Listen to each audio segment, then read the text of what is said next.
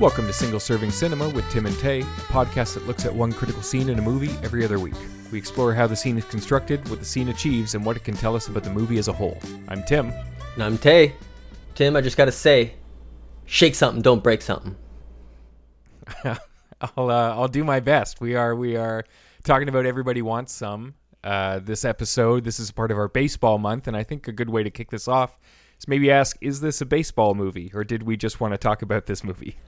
I think it is a baseball movie, but it is more a movie about competition uh, than anything else. I think that's a pretty obvious statement, so I don't really feel like I need to justify that. But Yeah, baseball is ever present in the film, but it is not the dominant storyline. It is not what it, there's not a big game that the story revolves around, which makes this so much more consumable to me as just a movie, not a sports movie. Uh, I feel like this is something I can put on almost any day of the week, watch it front to back, have some laughs, listen to some great music, uh, and just enjoy like the company of these characters who are r- really represented well and presented uh, like a lot of fun. yeah, yeah. I think maybe the betrayal of our theme is not that this isn't a baseball movie, but this movie isn't great because of baseball. It's not like Moneyball, where you get to look at a different aspect of the game, or you know, movies like The Sandlot or Field of Dreams or other stuff we looked at where you might have great baseball action. Um, this movie's about these guys who are addicted to winning, and they just particularly they are just particularly best at baseball, which is why they're going to college to play it. Um, but uh, you're right. This movie is fun. This is kind of thing where if I still had cable, if I was still flipping channels, and you see that it's on, it's the kind of thing where you you will just watch the rest of it because you want to hang out with these guys. You want to be in this space. It's very low consequence, very uh, few responsibilities. Um, and it's it's great to look at. The movie sounds great. It's got a phenomenal soundtrack. It's uh it's just a great time. And this the, I mean, we picked it largely because if you listeners haven't watched this movie yet, we highly recommend it. It's just a great time, and it was largely overlooked. I mean, it had a ten million dollar budget, and it pulled in five and a half million dollars, which, is very unfortunate. Yeah, it's a shame. Uh, I think this was, and a large part of that money made was from like the diehard Richard Linklater fans, who was the director of this movie. Yeah. I don't think that this movie was able to really gain much traction for any kind of casual audience. Because I gotta say that Linklater's audience is probably strong enough to make up most of that money that they did make. So signs point to this just not being uh, economically viable in a big market. Well, I mean, I also blame that it was released on March 30th. Uh, it's it's a I would say a fairly summer movie, right? It's it's sunny. There's swimming. Um, you know, there are short shorts and mid drifts. Of course, I'm talking about the men in the movie. Um, it's a it's a hot movie, and you know we're talking about it here on April 1st, but uh, I think it would have played a lot better in the summer. Honestly, yeah, like the so the very first title card we get, it's takes place August 28th, 1980 at 4:06 p.m. It's that specific. Um and just why wouldn't It's they a hot month. That's a hot hour. why wouldn't they release this movie in September, August? Yeah. Uh, it's got to come down to distribution and you know realizing strength of competition in the theater Mm-hmm. box office. What a world that the fight against. Yeah, it's also kind of a uh, like a back to school movie too. So Yeah. the, the timing, I think, somebody whiffed that, or maybe it was scheduled for the previous September and then it had to be pushed to not compete with something. Even though I don't know what this would compete with. It's Yeah. a Linklater movie. It just sort should sell on that spirit, but.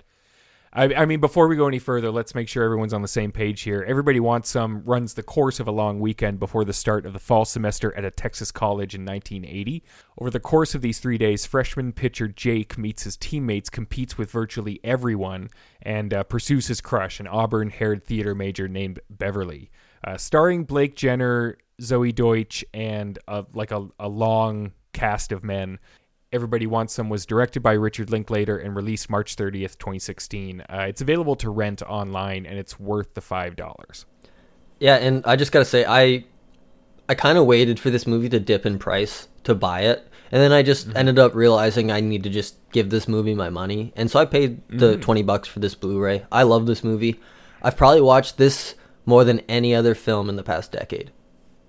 I- wow. I can honestly probably say that this is probably my this week. It was probably my tenth and eleventh watches of this movie ish. Okay. I mean, it's very. I'd say it's highly accessible, right? Because again, Yes. uh, it's under two hours. It's easy to watch. There are there is almost no. Well, there's. It's weird. There's plenty of conflict uh, in between characters and scene to scene, but there is nothing really driving this movie. Okay, um, there isn't like f- from based on what I said in the synopsis, you might think like maybe it's about Jake having to learn a lesson that like he was the best at baseball in high school, but he's now surrounded by people that are as good at least as him. Or maybe it's about maybe it's a ran- romantic comedy about this girl Beverly or maybe it's about any any other thing that could exist in this setting and it's a little bit about all of those things but otherwise just about uh, I don't know the freedom that you have at this age and at this specific time too. Classes haven't started yet. You're moving in. You're meeting these guys. It's all these things sort of wrapped up into into what is still a ticking clock movie, but a ticking clock movie with no no stress, nothing on the line.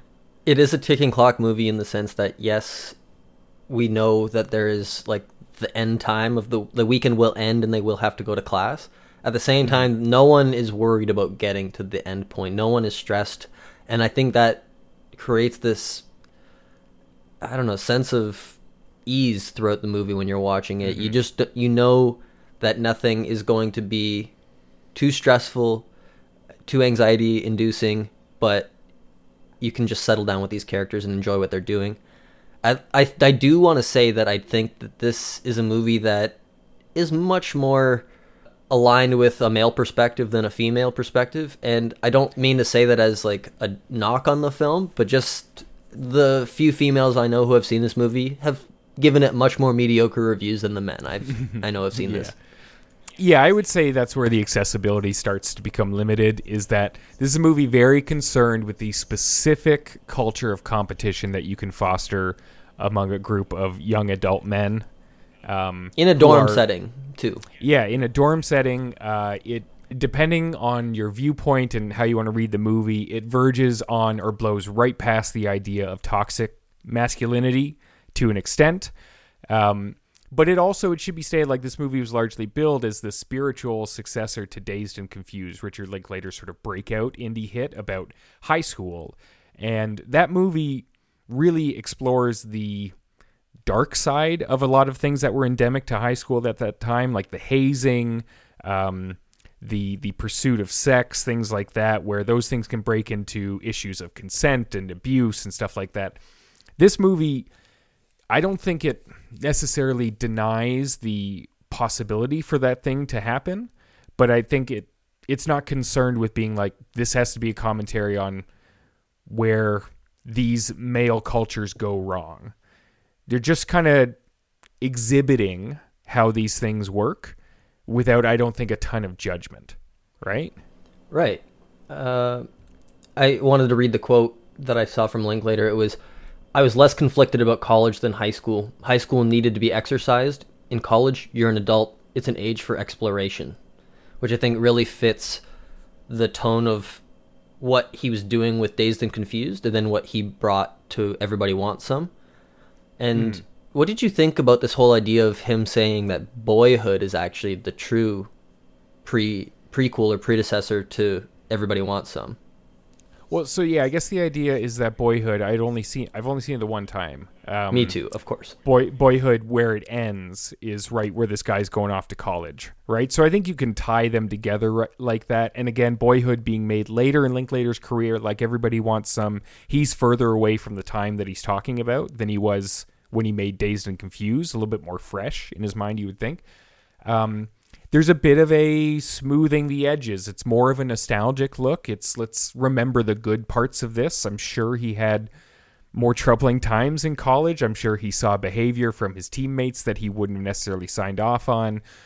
All those things, but this is this is a very rose-colored glasses look, and I think an invitation into it too. I didn't personally go to university, and I wasn't a part of a sports culture. I, I went to university, and I was purely on the academic side or the art side. Um, so it's kind of it's kind of fun to be able to watch this movie and be a an observer and be a part of this crowd where you're watching these guys go hard on every single thing that they can compete about. Like we're going to talk in our scenes later, whether it's ping pong and knuckles or when they're actually playing baseball on the field. I, I think that Linklater's perspective on something that was not only part of his personal experience in college and post secondary, but also just like his ability to recreate a time period is what makes this movie also so inviting and nostalgic. Mm-hmm. I think the production design is incredibly good. The costume design is off the charts amazing. Yeah. Every character, like you and I were talking before we started recording, you can look up all these actors on Google or IMDb you won't recognize any of them in this movie. like they all look mm-hmm. so stylized to the 80s to a T. Like everything is perfect in terms of the design and making you feel like you are walking into the past when you're watching this movie. Yeah. And that's I think a huge draw too. They got highly enviable thick mustaches yes. and like center part shoulder length hair and wearing just like the most colorful shirts over like short jean shorts right? If they're wearing shirts at all, like it, the the style throughout this movie, it just keeps going the sort of casual comfort that these guys live in. Um, I think yeah, you're right. The production is is fantastic, and then the number of things that I think they touch on from the college experience without it ever being the direct um, subject of a scene, right? Whether it's like you know hitting a bong or when they're making like the big like in a in a a garbage can like the big party punch right? Like it just you could check off a big long list of like college cliches and they're all present, but it's never like the goal of the scene or the thing that they're working on. It's never the mission yeah. or the task. I, right? I think it's all set dressing. I think that that small example of the party punch is a great is a great way to look at that because you could make the scene about them getting this the perfect concoction together, then everybody getting wasted off this cocktail. Mm-hmm. But instead, it's just kind of like them bickering about how to make it, and then it's really quick. Like there's a joke, and then that's over, and you never hear about the mm-hmm. punch again. It's just everybody's having a good time at the party, and you can understand, like, okay, some people had some punch. Linklater yeah. treats you as an audience member with a lot of respect. He doesn't think that you need to be explained everything, so the characters will just do their thing, and you just are part of it. You're you're almost in the group with them as they partake in all these competitive activities. Yeah, I do think you come in with Blake Jenner's characters, uh, whose name is just Jake. I don't actually think he has a surname. It's Bradford cast list. Oh, it's Bradford. Okay, I I missed that. Um, but I do think you really get Jake's perspective, where you are the way you would just come into this place where all these personalities are established, and there's a hierarchy where some people don't like pitchers at all. They don't like talking to them. They think they're weird. Some people are pro prospects. Some people are just here to play the game and have fun in college. Um, I think you really get that experience. The only thing you're missing out on is the interactive thing. You're not being hazed or chirped at by these guys, which would be the case if you were there. Yeah. Um, but another thing I didn't I didn't want to rush past was just we were talking about the sort of masculinity on masculinity on display in this movie, and I do think that it makes a number of either subtle and in some cases not so subtle allusions to where men and women really overlap. Right? They, there's a great sequence where it's all the men grooming themselves before they go out at night. So, I mean, Roper is trying on different pairs of pants because he's he's checking out how his butt looks in them. He's looking in, at himself in the mirror and saying he's got the best cheese on campus. The girls, they come up to me out of the blue and they say, You got the best cheese on campus. Which I think is one of the best lines in the movie. Um, different different things where like they're they're trimming their mustaches and getting their hair just right and putting on different uh, colognes and things like that. It's a it's an intentionally long sequence to sort of say like we're all the same in that extent and I mean even the title of the movie everybody wants um I think it's pretty inclusive that like the women in this movie are trying to get laid too. I don't think they're not characterized super well. Many of them are just sorority girl number one or um, cute girl number two and things like that. Not to not to be too generous with the way that this movie presents anyone really other than Zoey Deutch, Zoey Deutch's character Beverly. Mm-hmm. Um, but I do think there's a lot of agency on both sides and a lot saying that like everyone at this age has the exact same goal. They want to look good they want to go out, they want to get drunk, they want to dance, and then they want to get laid, and they want to do the exact same thing the next day. Well, there's there's a whole line about that specifically where it's like girls can be just as big as sluts as the guys. Yeah. And use it to your advantage if anything. Mm-hmm. like there's also that additional scene where the all the guys on the baseball team after having like a very successful pickup night on the Friday night go out the Saturday night and can't mm-hmm. pick up any girls because and Yeah. It's because none of the girls want anything to do with them so there there is some agency implied I I agree that this isn't the most respectful or maybe the most uh, positive image of women and men relationships, but I do think that both are given enough agency to make this a respectable kind of film in the way it approaches both. Yeah, I don't think like you know if you haven't watched this yet and you're listening to us talk about it, I just I don't think it's as slimy as you might assume it is. Yeah, I don't think so. I, I mean, and I think I think one of the great examples of that is how they depict sex in this movie. Um, there's just I think yeah on that first night they come back from the disco with a bunch of women, and they sort of have an ongoing montage of the guys trying to find somewhere in the house where they're going to get together with their date, and uh, like I think like the the nudity in this movie I think is intentionally um, un uncinematic, right? There are these locked off shots of just like a butt, and like to the extent that I think it's I think it's funny every time I see it because there is no it is not sensual, it's barely sexual. You're like that's a okay, that's a body part. it's like There's a no butt and movement can- hands come and grab it. yeah, and like I like I think it's very funny as presented. It really reminds me of there's a there's this one shot in Hereditary, um, Ari Aster's horror movie, where the the high school age boy Alex Wolff is in it. He's in class and he's staring at the butt of the girl in front of him in class, but she's sitting in a seat, which is like again like I think a great dig at high school age boys, where like a butt that's like in a seat that has almost nothing to offer you, like in in in any way, right? And they still like you got this kid who's just sitting there staring like that. I I the one really reminded me of the other, where it's I think they're making way more of a comment about the male gaze than they are offering anything that's titillating or or sensual. Well, yeah, maybe that's a good way of kind of use like summarizing this argument. It's basically that the men you do get their perspective of the sexual relationships happening, whereas you don't really get the female perspective, at least like from a point of view perspective. Uh, Yeah. But there is clear agency involved in both parties, and I really like that it's highlighted from the perspective that we are given the the men's side of it that they they can have bad nights and they they aren't going to get what they want every time either. Yeah. This is savage. We're getting hosed out here. That's plum. Yeah, that's Plum. Uh, so I mean, yeah, I think it's a lot of fun, and they do, you know, they do still have Zoey Deutch playing Beverly, who gets enough time in the movie. She's a very charming actress, I think, and and I think it allows Linklater to also touch upon another thing that I'm sure was an experience for him, which was pursuing a girl and then talking in vague philosophical ways with her about how like the Sisyphean myth is a is something that you can apply to baseball, right? And how it's a blessing instead of a curse because you have purpose, right? Like their relationship in that in the arc of this movie doesn't end up with him like I just need to get laid. I'm just trying to to bed this girl. It's they get to have a really just sort of nice little scene where they're they're hanging out in the I don't the swimming hole, right? And, Yeah. and having a oh. conversation and, and getting to know each other. So can I dive into my Linklater backstory then?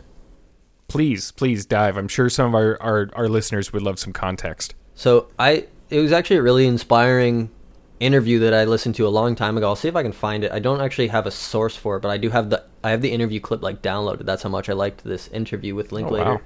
Um, so my one of my favorite lines of his is when people ask me what film school I went to, I say I went to the Stanley Kubrick Film School, which means I bought a camera, learned how to use it, and then started making movies.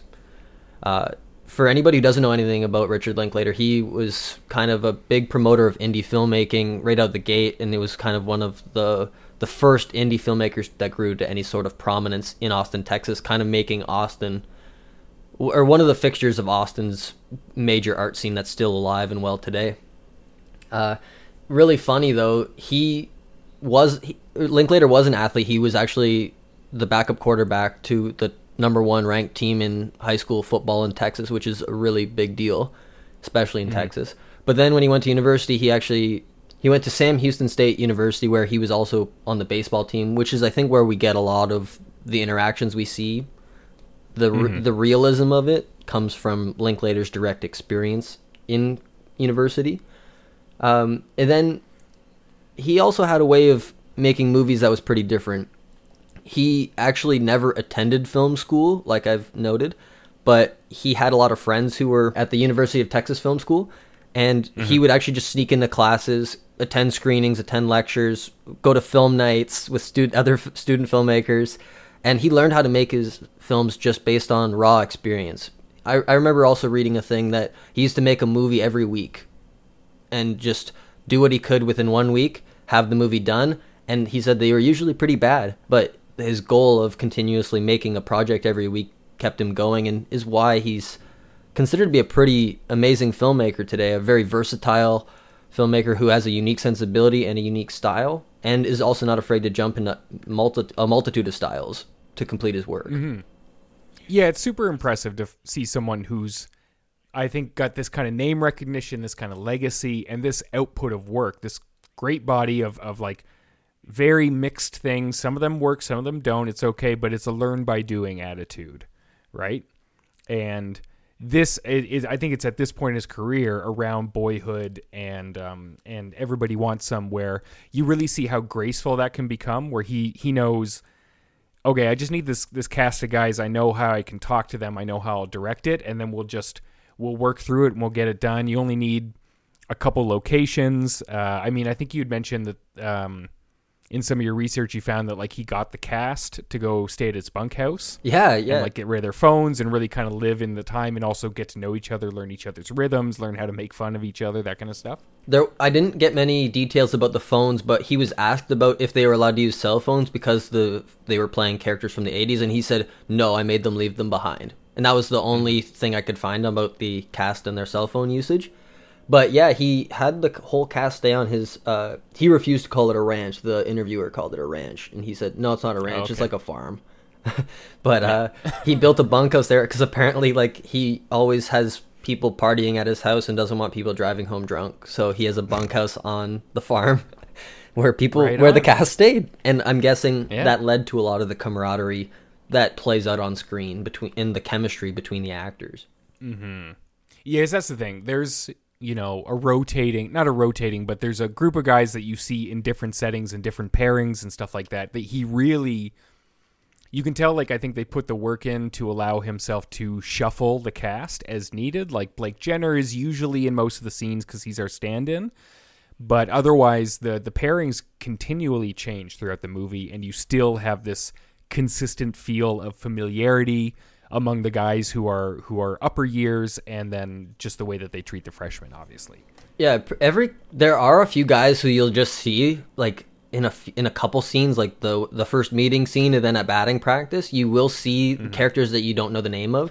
But every character that has a name is actually in a scene or has a moment in the movie where you can be like, "That's this character. That's this character," and they each have their defining traits and looks. I, I think that that's one of like the the clearest ways that you can give an audience information about your movie as a director is by creating believable stereotypes or representations of people that just by looking at them you can kind of understand what they're all about. So mm-hmm. in this movie like I don't I don't know. You want you, you don't want to generalize but like you got Coma who's like Yeah. the big the big bulky dude and he's good and Yeah. like name alone that guy's going to sleep. Wake up, coma. But then you have uh, Nesbitt, who is one of the weirdest looking guys on the team, and then they call him weird throughout the movie, and like they continually make puns at him being like this weird looking guy too. he's an odd looking dude he's one of those guys where you're like yeah like i buy that he's 22 but he also might be 40 Yeah, exactly. yeah Which I think fits for a few of the cast members, to be honest. yeah yeah also that The guy who plays Finn, though, uh, looks exactly like his character would be, like a philosophical. yeah scott powell yeah, he. Uh, i got that right yeah, uh, glenn Scott- powell glenn powell I, I always get i scott glenn the other actor i think like i their names are fused in my and i, I consistently call this guy scott powell but it's glenn powell Scott Glenn, the actor. yeah, yeah Funny, yeah. I, So- they look nothing alike Yeah. but i just yeah, well, for know. forever, you're just gonna get the name Scott and Glenn mixed up. yeah, yeah. I get it. Okay. Glenn Scott. Yeah. No, but you're right. Yeah, they they have they have a real distinction, but also like as the movie like they become more distinct as the movie goes on. Because at the beginning you're really like like Roper and Coma, you're you're kind of like, wait, which white guy with like the black longer hair Yeah. and a mustache is which?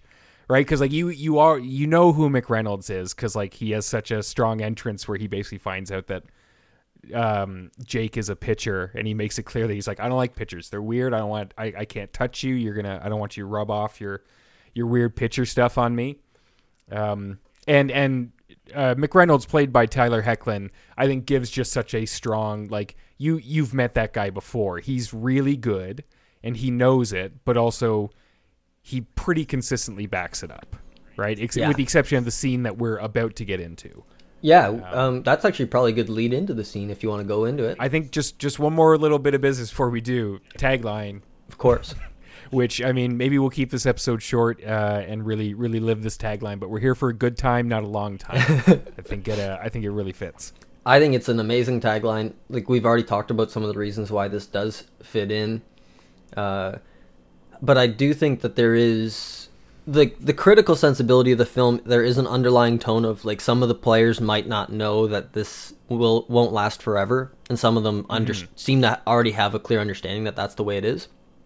Yeah, And I think that that tension is really the only tension at work in the yeah, film. and and the only maybe the only like true low point or point of, of drama or even even just a hint of sadness is is the the the conclusion of Willoughby's Yeah. uh, storyline where essentially he was we're assuming you you you watch this everyone um, but uh where Wyatt Russell's character Willoughby was basically fudging his transcripts to be able to keep playing college ball long term and he's much older than than he told anyone He's thirty. um, yeah, very, very, uh, very much a, a hippie ball player who just wants to keep hanging out and smoking weed and, and pitching and, and shooting the shit.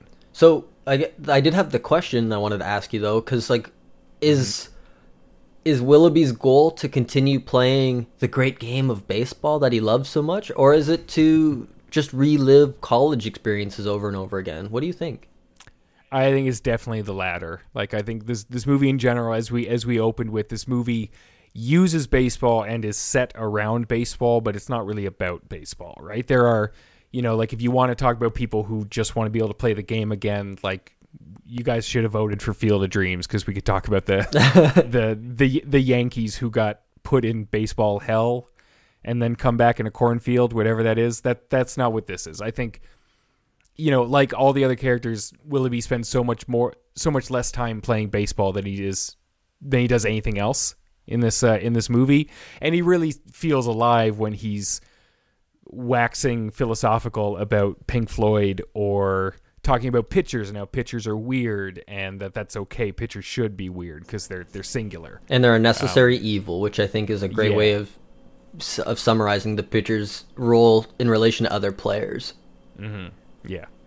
But so no, I, I don't think he needed to keep playing baseball, but I think that's definitely probably the thing that he's best at and his most valuable skill to offer schools that he's trying to hoodwink.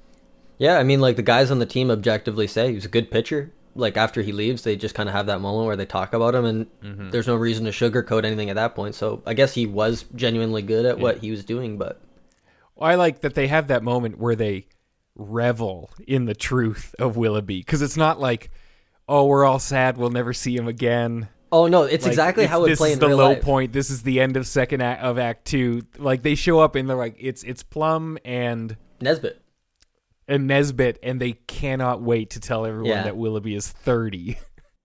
He's thirty, dude. I don't envy you, Taylor, how many clips you'll be tempted to put in because there's just there's, there's about two dozen lines that we've already touched on that that that would be uh that would be nice to hear, but uh, we'll leave that to you as always. I might just put every line of plums in the movie. Maybe just the full audio. If this if this episode is uh is three hours long, it's because it's just got the full audio. If everybody wants some yeah, it, mean- tacked it means it. I just left it in the timeline when we were editing it.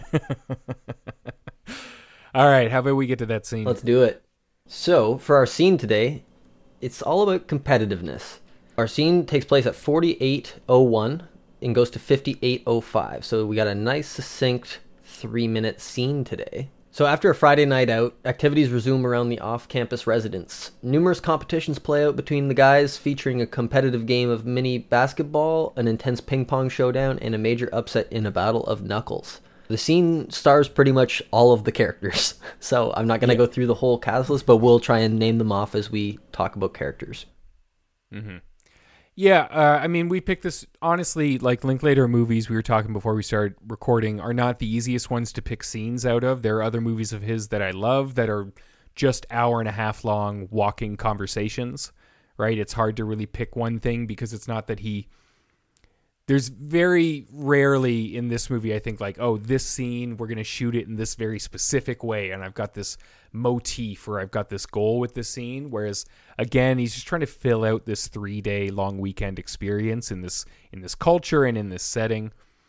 But this 10 or so minutes of the movie covers a number of the things that we already touched upon, like sort of the culture that they're that they're exploring in this, and uh, has some great lines and some great interactions and uh, some quintessential college experiences.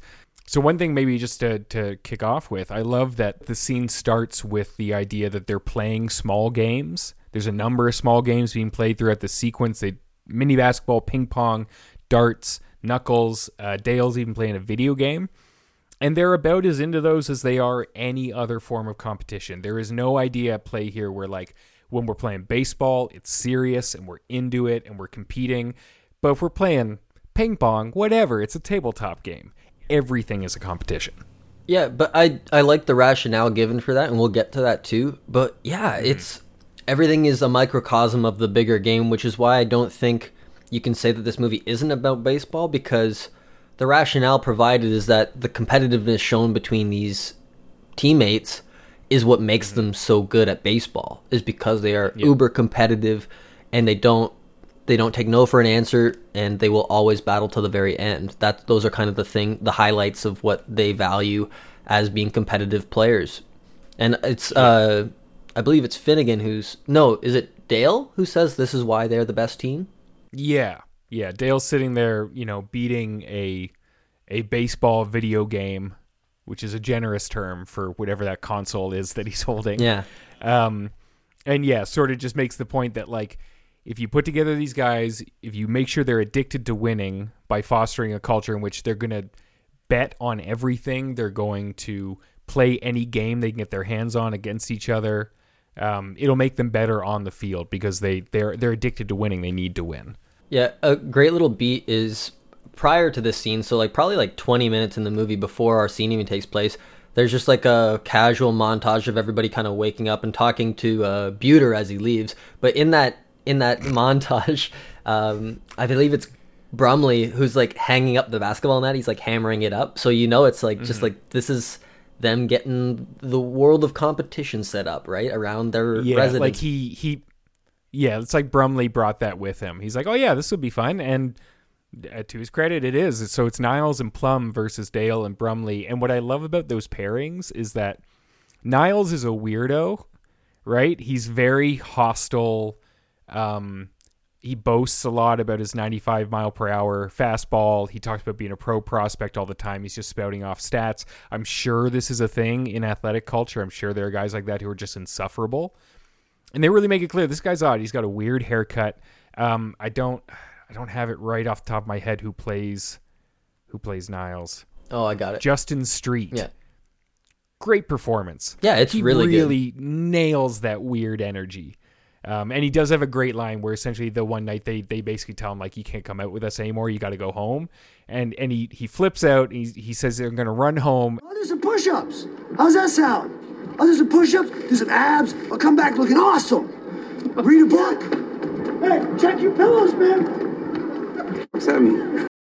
It's so funny. It's like a, it's not a throwaway line because it's it stands out to me every time too. But it's like It's nothing a real, comes of like, it. Concerning threat. Um, yeah, But anyway, so you got Niles is on the one team, and you have Brumley on the other. And Brumley is this extremely young, like baby face, really embarrassing, wispy mustache freshman, who again another great performance from this guy. Um, yeah, Tanner Kalina really locked in on that kind of just verging on desperate to be liked energy instead of like keeping his mouth shut and being shy, his form of shyness is like spouting off really dumb phrases like "Cheers for the beers" and stuff What like that. What was the other And, like, one? What's the one right after that? the other It's one's even so worse because he doubles down, Yeah. right? And like Full throttle to the bottom.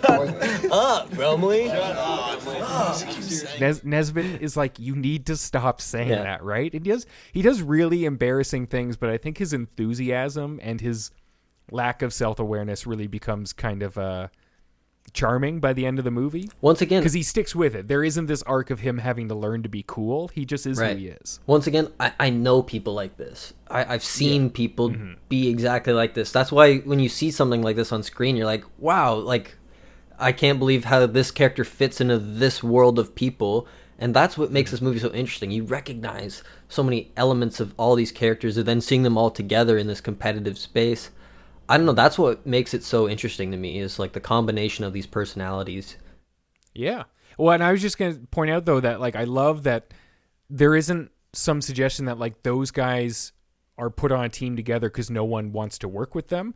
Both of them are paired up with other guys. Like, Oh, right, They yeah. may be they may be weird or they may not necessarily fit the setting yet, or they may be too too green or too odd. But like that we're gonna play mini basketball. Like, yeah, just team up. Let's go. So like Niles is with Plum and Dale's with Brumley, and uh, I I like that idea because I think he could very easily just have had that like the weird guys have to play together. Yeah. and we're gonna we're gonna trash them for being weird while we also beat them at basketball. And it's also like it's edited very much like both teams get great shots Yep. in. Right, Yes. there is there is no landslide in it. So I, I like that like. I mean, we just spent what, like eight minutes talking about 10 seconds of mini basketball. That's how much is at play there. I think there's a lot of thoughtfulness into what would otherwise could just be like establish the scene. They're playing mini basketball. Put them on whatever teams. Who cares? Yeah, I think I think the teammates is a really good point because, like you said, it could be a landslide. Like, oh, the two weird guys versus the two cooler guys on the team, and they're gonna they're gonna make fun of them and talk down to them. Uh, and I think that that's, I don't know, in a more immature, realistic setting, I think that's honestly how it could probably play out more times than not. But mm-hmm. what this movie's trying to show you is that that kind of stuff is cast aside in these moments of competition like who you're playing with shouldn't matter. You like as an individual are driven to win, and therefore whoever your mm-hmm. teammate is, whoever you're handed as a teammate, you got to bring them up with you or work with them to win. And that's what seems evident in the scene because no matter how weird they think Jay Niles is, Plum is still getting eh, getting passes to him. They're still working together as a team to win. He's not a bad athlete, but like that's the other thing is like they all Right, have to exactly. be good at what they do to an extent to be there. And I love that 36 hours into this weekend, you can tell they're like, well, I mean, they put him on my team. Like he's my teammate. That's right. I'm gonna play with him. I'm not gonna let him get away with too much. Again, they they hold Jay Niles in in check to an extent. Yeah. And anytime uh, Brumley says something really embarrassing or does something really embarrassing, they let him know about it. But certain guys are definitely not cutting him out of the team, right? There's no, there's never Right. an arc where it's like, oh, that guy won't be good for our team, and we have to do something about it. We have to get him to drop out. There's like again all these things where I feel like they'd be right at home in like Animal House or even Dazed and Confused. right. Um, just isn't there in this. Yeah, even when uh sorry, even when Niles gets them all kicked out of the club, he they send him home, but it's, there's never any point where they're like that guy needs to go, like get that guy off the team. No. There's there's never any they, talk they have about his that. back in the fight. That's right, and they they, do. They take they take care of him, and like you know, um, Glen Powell. Uh, I get that wrong again. Is it Scott Powell? No, it's Glen. You got it this time. It's I got it all right. Glen Powell Finnegan. is like is being yeah Finnegan's being all philosophical about the fact that it's very tribal and it's like we may not like like talking to Jay Niles, but he's one of us. We're gonna take care of him. That's right. But also when we're gonna change clothes and go to the country bar, we're not gonna let him ruin our chances again. So he's got to go home and do something to our pillows. Mm-hmm. The only guy on the team who might really hate him is Coma. Yeah. Coma, Coma looks like he has a little bit less patience, but maybe he's just tired. He's just a little sleepy. Wake up, Coma. And then I mean after that we also then we switch into the the ping pong sequence where you have McReynolds, the undeniably like sort of the the uh, the alpha male of this uh, of this group, uh, a clear pro prospect and an upper upper year. I'm not sure what year. I would guess he's a against, uh, senior. I think it's yeah. him Finn and uh, Roper are the seniors. Yeah. Okay. Maybe and, Coma. uh, yeah, and it's yeah, it's him against Jake, and they're playing ping pong, and uh, I mean Jake, Jake, Jake beats him and uh, kind of embarrasses him because you see what happens to McReynolds when he's not winning. He gets he does he does that thing, and I think they really nailed the the the vibe of it when you're watching someone get unreasonably upset with something. Yeah. And everyone else in the room is having a good time and he starts he basically, you know, he loses a rally and he's like slapping himself in the face and telling himself to get it together. Um, and everyone and I mean like the best part of that scene is Nesbit who keeps correcting him on the scoring. 1917. Uh, actually, 1719. Thank you, Nesbit. 1719. Is that better? Uh, no, I'm scared now, but yeah. And and just like just an extra little barb and really really put like, you know, poking the bear. Yeah, it's it's very good. I think this sequence great for two reasons. Number one, that uh, McReynolds is not some unrealistic god of sports. Like there are too many of these things for them all to be good at all of them. He's he's a phenomenal baseball player, clearly a very confident one, and will probably get drafted. But that doesn't mean he's going to be amazing at ping pong, especially if someone else spent a lot of time with it. Like there's the throwaway line at the end of this sequence where uh, Jake says something about like my dad had like he's gonna explain that like my dad Yeah. had a ping pong table or something. He's like, "Shut up." and he just gets cussed out. Yeah. So I, I yeah I love that they they show you that McReynolds isn't perfect. None of these guys are at all things. And number two, I love how it's almost like these groups have to set up a safe space for you to be a sore loser. Because like when he does lose, he walks directly towards Roper, who already has the bottle of whiskey out for him. And then when he leaves the room, Roper's like, "Great, now I gotta go deal with with that," which is a very um, like I've seen many girlfriends and boyfriends and significant others like when their their partner storms out of the room, they're like, "Thank you guys for that," or like, "I'll be back. Let Yep. me go take care of this." It's very um, It's exactly like that. it's kind kind kind of intimate. Um, and then the rest of them are all just kind of like that guy hates losing, and then they all do the little the little whisper chant. Jake, Jake, Jake, Jake, yeah, Jake, Jake, Jake, Jake. It's I, I, very think- I think it's it's it's so much fun for all those reasons. Uh, Nesbit really, I think that he's the start of the scene for me. He he sells those little barbs.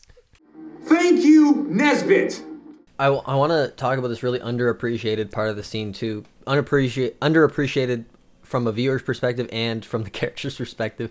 It's when Finnegan Mm-hmm. at the beginning of the scene in the middle of the ping pong game is trying to explain to Roper how to make. I believe it's a margarita. No, he's he's putting whiskey in it. Okay, so it's not. he doesn't mention, but like it's got a salt rim. Yes. with cayenne. And he's halfway through saying, "Then I put in some whiskey and a and a twist of lime," and then he gets cut off. yeah, and he's like, I just want to drink. Yeah. And and Roper just drinks from the bottle and Yeah. he says something like, "Sorry, excuse me for trying to class up the joint." So again, I don't know what he was making with whiskey and a, and a salt rim. I, I'm sure there is a drink, but I'm not familiar with it. But again, it's a, it's another little sort of data point on Finnegan's character map where it's like, of course, this is the guy who would be like, no, no, no, no, no, you shouldn't just drink straight whiskey. Let me let me take 30 minutes and hold your attention and give you a little performance where I explain to you why this drink is better.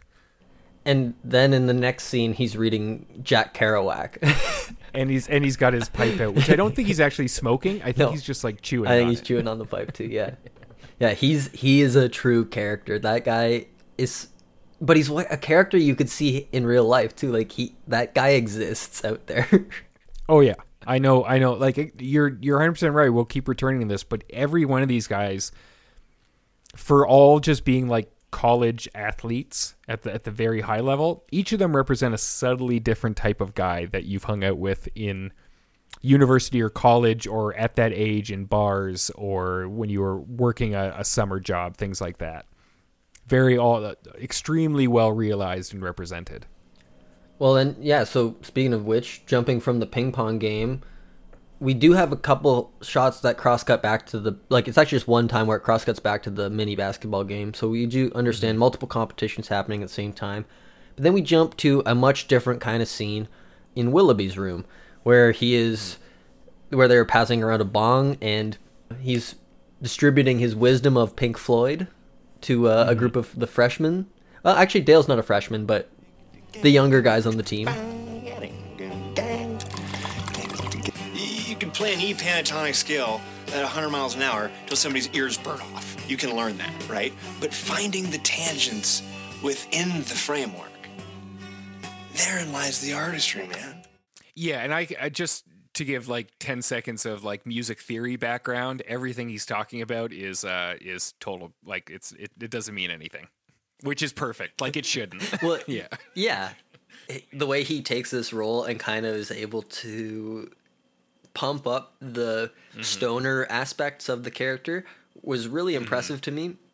I mean, he kind of seems a bit like a hip, hippie kind of drifter guy in real life, but I think channeling that energy into this character and realizing what it needed to be in this space, like in relation to other freshman guys who aren't all potheads around him, I think that the relationship is really well drawn out. He's very likable without being too spacey. Like actually one of my He's favorite spacey, moments. No, yeah, one of my favorite moments in this with his character is where he's he's sitting he's rolling a joint outside in an earlier scene. He's sitting with Jake and Jake's telling him like where he came from, like uh, somewhere in California, something like that. And you can tell he's not paying attention at all. He just goes, Okay, so I'm gonna go smoke this with some guys. Do you want to come? Like he just completely the conversation falls flat, and he's just like, "This is what this is about now." And I think it it sold very well. Yeah, he doesn't care Well, where no, Jake's I- from. Yeah, he he does. That's that's not what this is about. We're here right now, and let's go upstairs and and you can check out my X file or not X Files, uh, Twilight, Twilight Zone, Zone. VHS uh, collection, and then yeah, I'll tell you about Pink Floyd.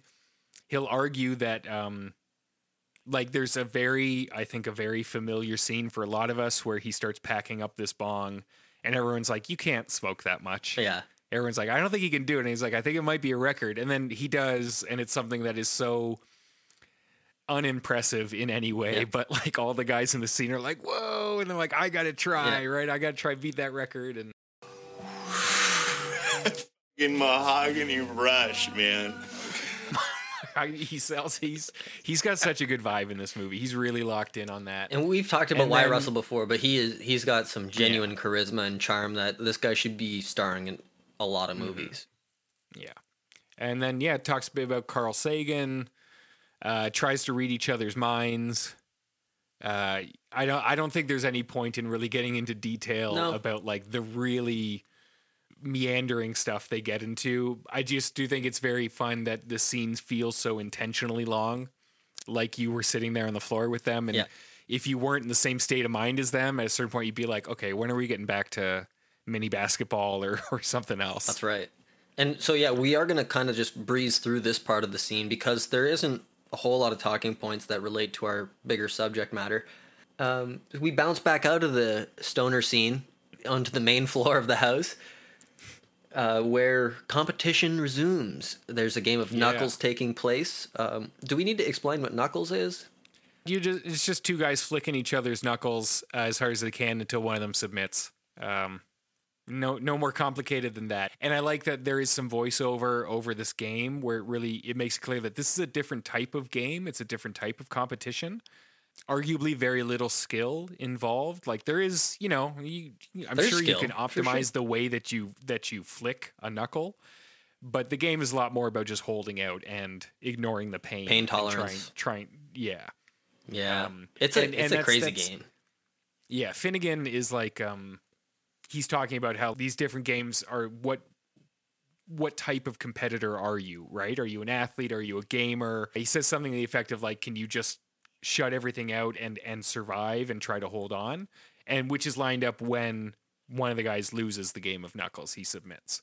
The line is actually, "Or are you a quitter?" And then Nesbit's like, Tomorrow, same time, all right? Stop laughing, Dale. yeah. So yeah, it's Nesbit is, you know, he's he's one of the older guys in the group and he's the reigning Knuckles champion. Two years running. And Brumley, who we talked about, a very embarrassing freshman, has off off camera has said, No, I can beat you at Knuckles. And Nesbit really talks it up, says like Hey, man child here thinks he can take me. Even though he knows I'm the reigning Knuckles champ. Two years in a row.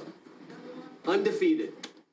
Okay, so I did want to. The reason I wrote that line in the notes is because it really relates to kind of how McReynolds tried to belittle Jake in the ping pong match. It's almost the dialogue is almost verbatim, coming up with a chirp about how young and inexperienced you are, and you think you can take me. Yeah. And it's like back to back scenes, right? So I, I thought it was really important to note those two lines. No, yeah, that's great because again, Nesbit just saw, you know, McReynolds get trounced by this new guy, and then he comes out and he's like, "There's no way this new guy can beat Yeah, me." Yeah, exactly. And honestly, like Brumley's got some real mitts on him. He's got he's got some big hands. Like Um, Brumley is the kind of guy who would be really, really good at knuckles. You could just tell. See, you can tell a lot about somebody from these stupid little competitions. Really? Yeah, something's always revealed. Like, are you a competitor? Are you a gamer? You know, can you find a way to overcome all obstacles and practically will yourself to victory?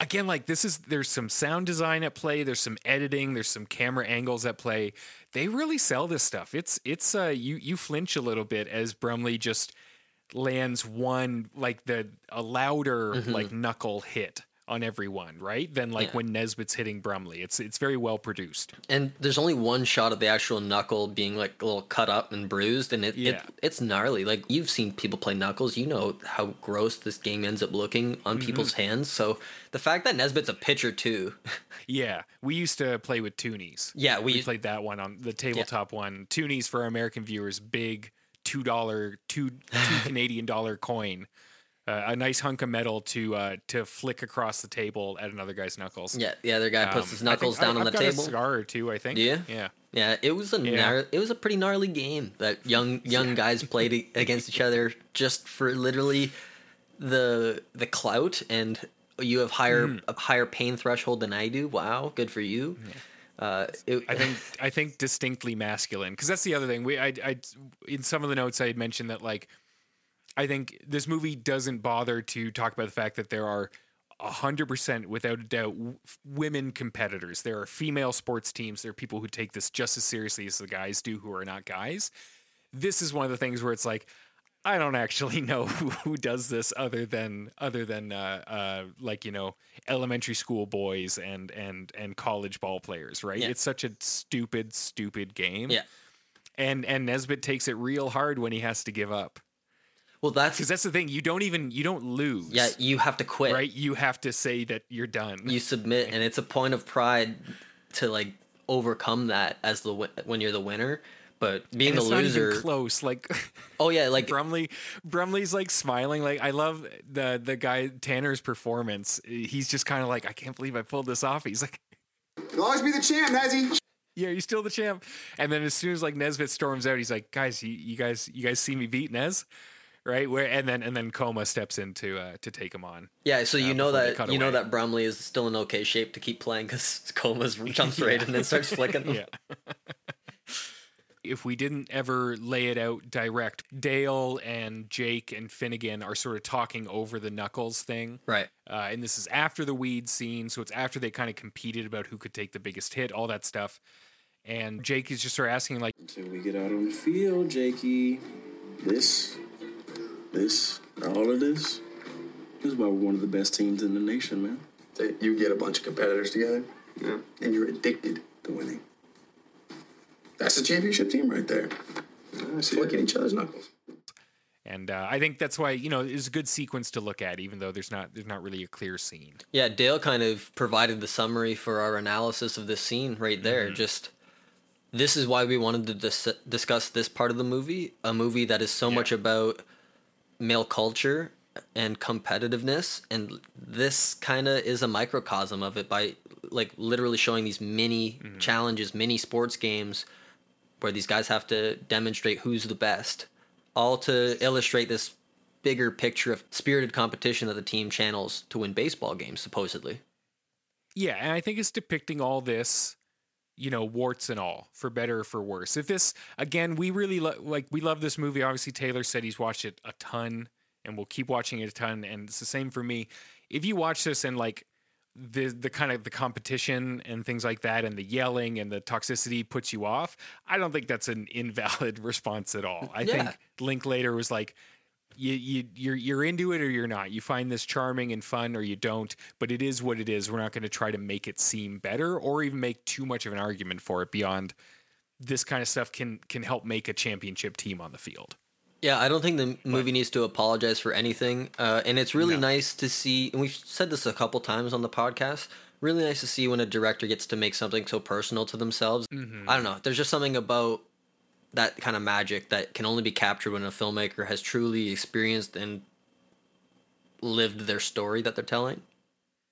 So that's Mm-hmm. yeah, very it's present. just it's a it's it's a rare size and type of movie, and I, I'm I'm so happy it exists. I think it's so much fun. But yeah, we can uh, move over and do our shout outs this time. Um, Tay and I decided we are just going to shout out specific characters, talk a little bit more, and uh, give a little bit more detail to why we liked uh, specific guys on this cast. yeah. So I picked Plum, uh, whose full name is Tyrone Plummer. Guys, is it true that our house is about to fall down? Uh, right now, I got, I got, Great voice, yeah, it's just an it's an- unbeatable voice on this guy. you can't think that I'm not going to put a ton of Plummer quotes in this episode, but right now I got the image pulled up and it's just him with Finn, Jake, and Coma walking down the street, and he's got that the hat with the P on it for, mm-hmm. which I, it Yeah. looks like it's like a Pittsburgh hat, but obviously his name's Plum, so it's Yeah, it's yeah. very funny. That's that's from right after this scene where they're walking, and he's like, Who are these people? Like this guy with the backpack?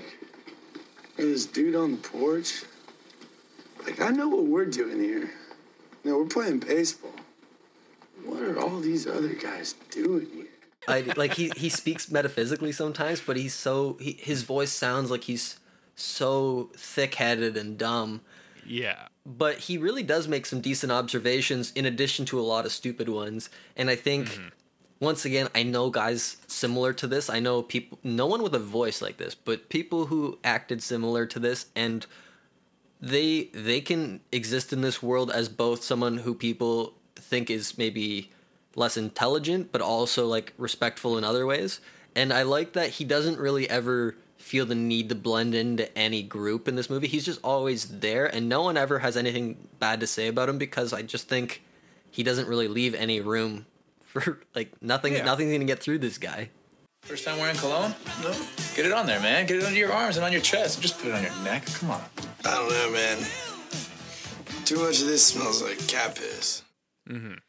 Yeah, yeah, no, I, I think he's tons of fun. Like again, yeah, played by Temple Baker. The guy's just got a killer voice, and the voice really sells that whole kind of like his eyes are half open vibe, and he's always like wondering about stuff. Yeah. He's just asking a lot of questions. yeah and he's not a Um, stoner either No, it doesn't doesn't really see like he's in the stoner scene, but he's not like they're not.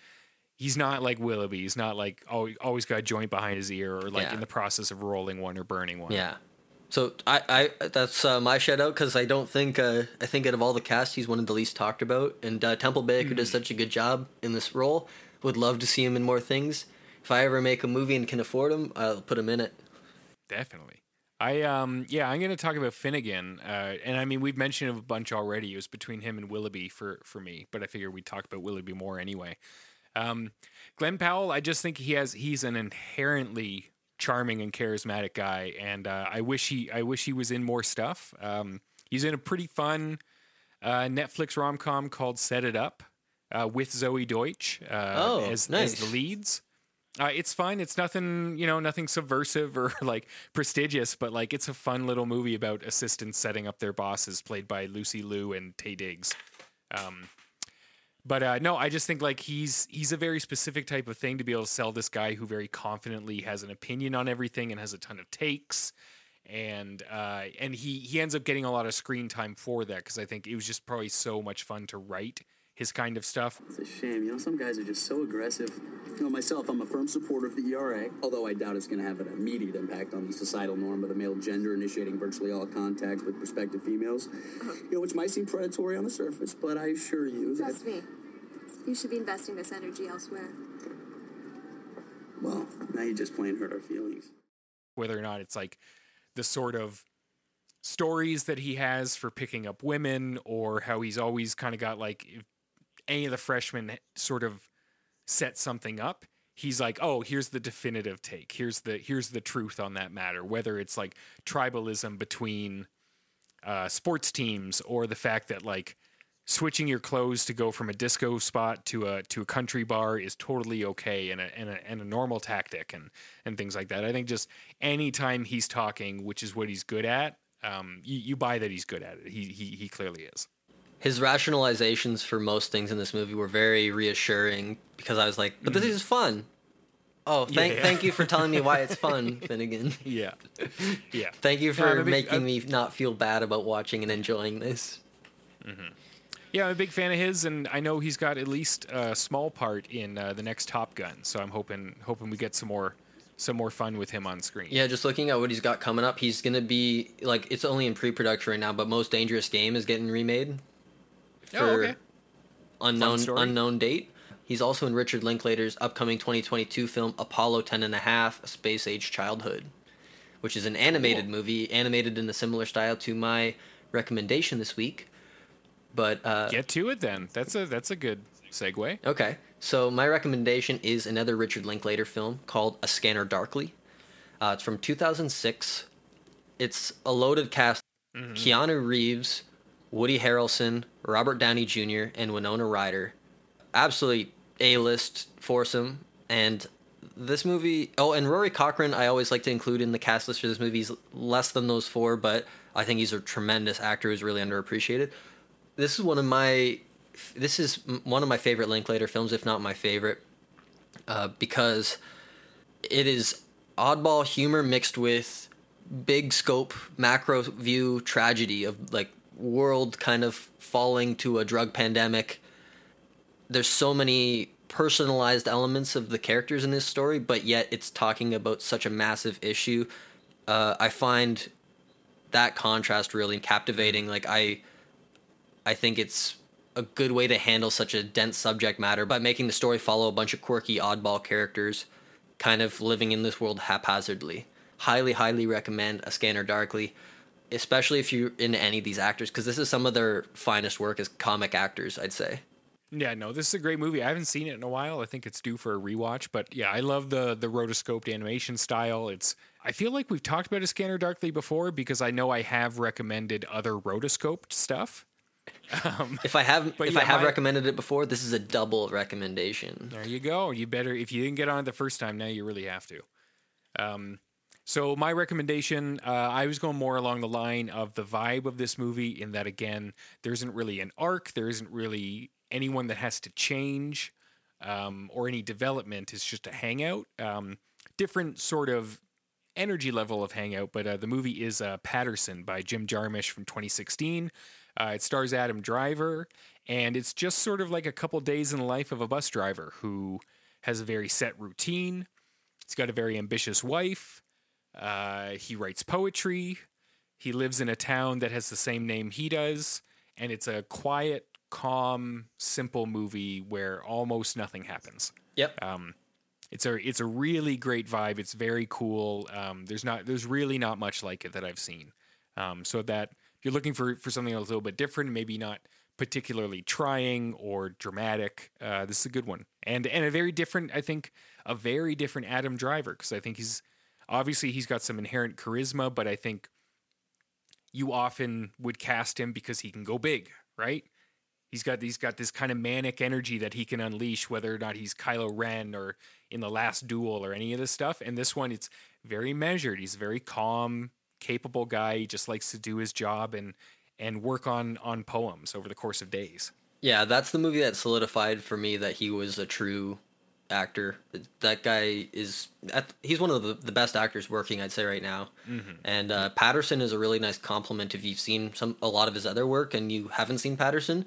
I think it's worth watching just to compare like what this or see what this guy can do as far as his versatility See in that he acting. can do something else. yeah, it's it's very 'Cause I- impressive. Yeah, I think a lot of his career was just like, oh, I saw what he did on Girls. I'm going to cast him as like a toxic kind of wild card. Yeah. Right? And uh, he's got a lot more depth. He, he can do other things. Um, so that's the recommendation. Uh, with that, we're wrapping up baseball month. Uh, but, you know, we sincerely hope the Jays do well this season.